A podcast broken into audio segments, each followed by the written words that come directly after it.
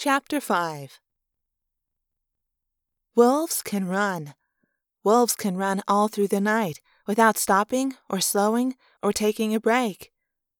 We ran, Marco and I, jumping fallen logs, swerving through trees, and skirting patches of thorns, across sunset lit meadows, and through dark stands of tall pines. We splashed happily through streams and skittered across rocks.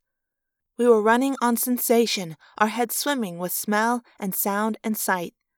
There was nothing within a thousand yards that we didn't know about. We were plugged into the data stream of nature itself. We smelled the logging camp long before we reached it. Then we heard the sounds of machines, and we heard the murmurs of conversation, human voices. Then we got a reminder that we were not the only hyper alert predators in the forest. Is that you guys? A thought speak voice asked. Jake's voice. Yes? Where are you? I asked. Way up above you, Jake said with a laugh. I stopped running and craned my head back like I was going to howl at the moon. Through a break in the trees, I saw a patch of sky. And way, way up in that sky, I saw three tiny black dots Tobias and Jake floating a quarter mile up. Even in the weakening light, they had seen us from clear up in the bellies of the clouds. The place is just ahead. Lots of heavy equipment. Guards. But go take a look. Just be careful.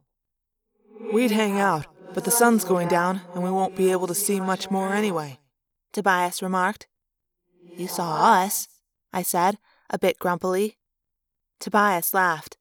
Yeah, but you're a pair of great big wolves. That's not much of a challenge. Now, that flea crawling by your ear. You can't see a flea, I said. Tobias answered. Can't I? Marco and I started moving forward again, but slower than before, more cautiously. Through the trees, we began to see light, artificial light. We crept slowly nearer, shoulders hunched, heads low, ears aimed forward, sniffing the wind for clues. The command center building was bigger than it had looked at first. It was made of logs, like some kind of rustic ranger station. It was two stories tall, with a porch on the front. On the back and side ground levels, there were no windows, none at all. There were windows on the upper level, but they were dark, too dark for me to see into. There were blindingly bright spotlights mounted atop the building. The forest had been cut back a hundred feet or so on all sides of the building, and the bare, scarred earth all around was lit as bright as the sunniest day. A dozen or so huge pieces of equipment were parked neatly side by side. Earth movers, oddly shaped cranes, trucks, and some monstrous things that looked like a huge kid's toy. I guessed that it was used to cut trees. My heightened wolf senses noticed several men walking around the perimeter of the clearing. They were spaced about fifty yards apart and seemed very alert. The nearest one was walking just in front of us. Marco and I crouched low behind tree trunks and stood perfectly still. The man wore a tan uniform. The legs of his pants were tucked into high leather boots. He was carrying an automatic rifle. Okay, this does look just slightly extreme for a logging camp.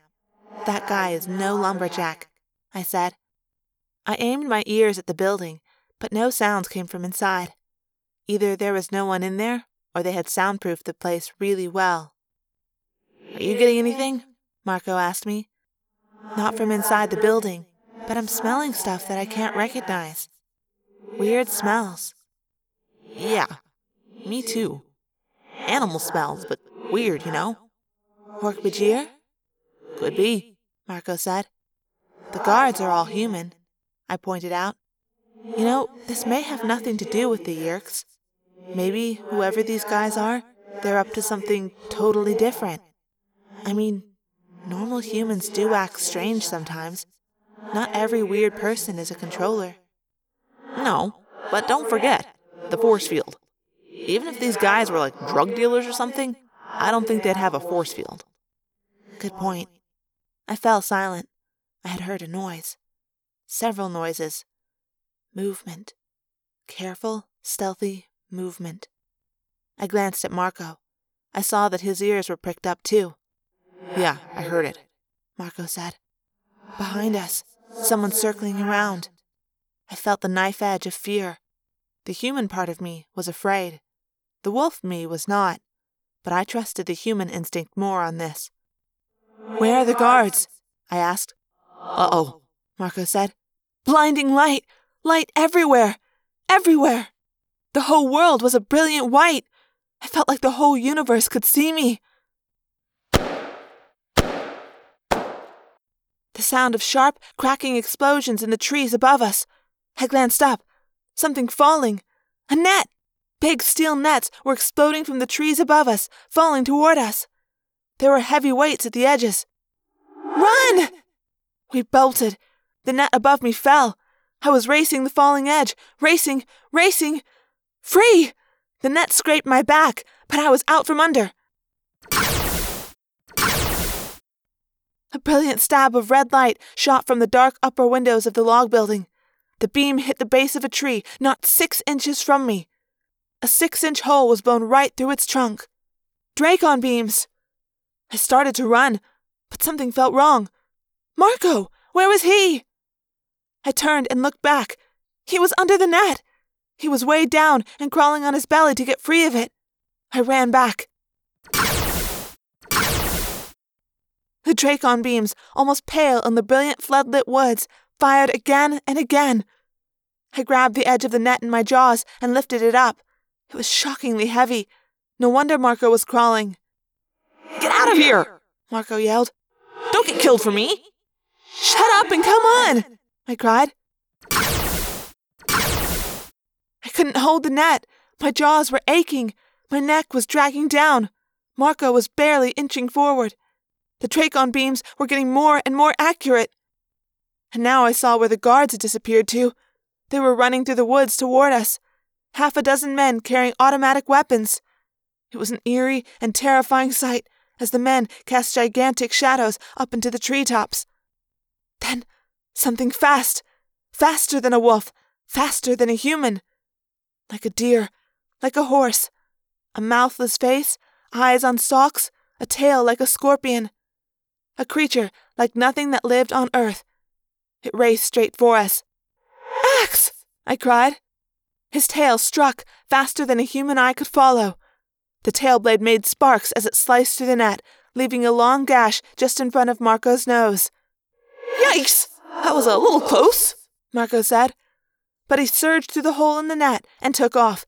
I was right behind him. Wolves are already fast, but when you get a scared wolf with a scared human mind inside it, you'd be amazed how that animal can move. We hauled our butts out of there with Ax right beside us. Gunfire! Good old fashioned, human, very deadly gunfire. It's much louder in reality than it is in movies, and it's much scarier to have it aimed at you than it is to see it in a movie. Basically, getting shot at is absolutely nothing like a movie. Ah! I yelled. Ah! Marco yelled. Ah! Ax agreed. Two wolves and an Andalite set a new record speeding away from that place.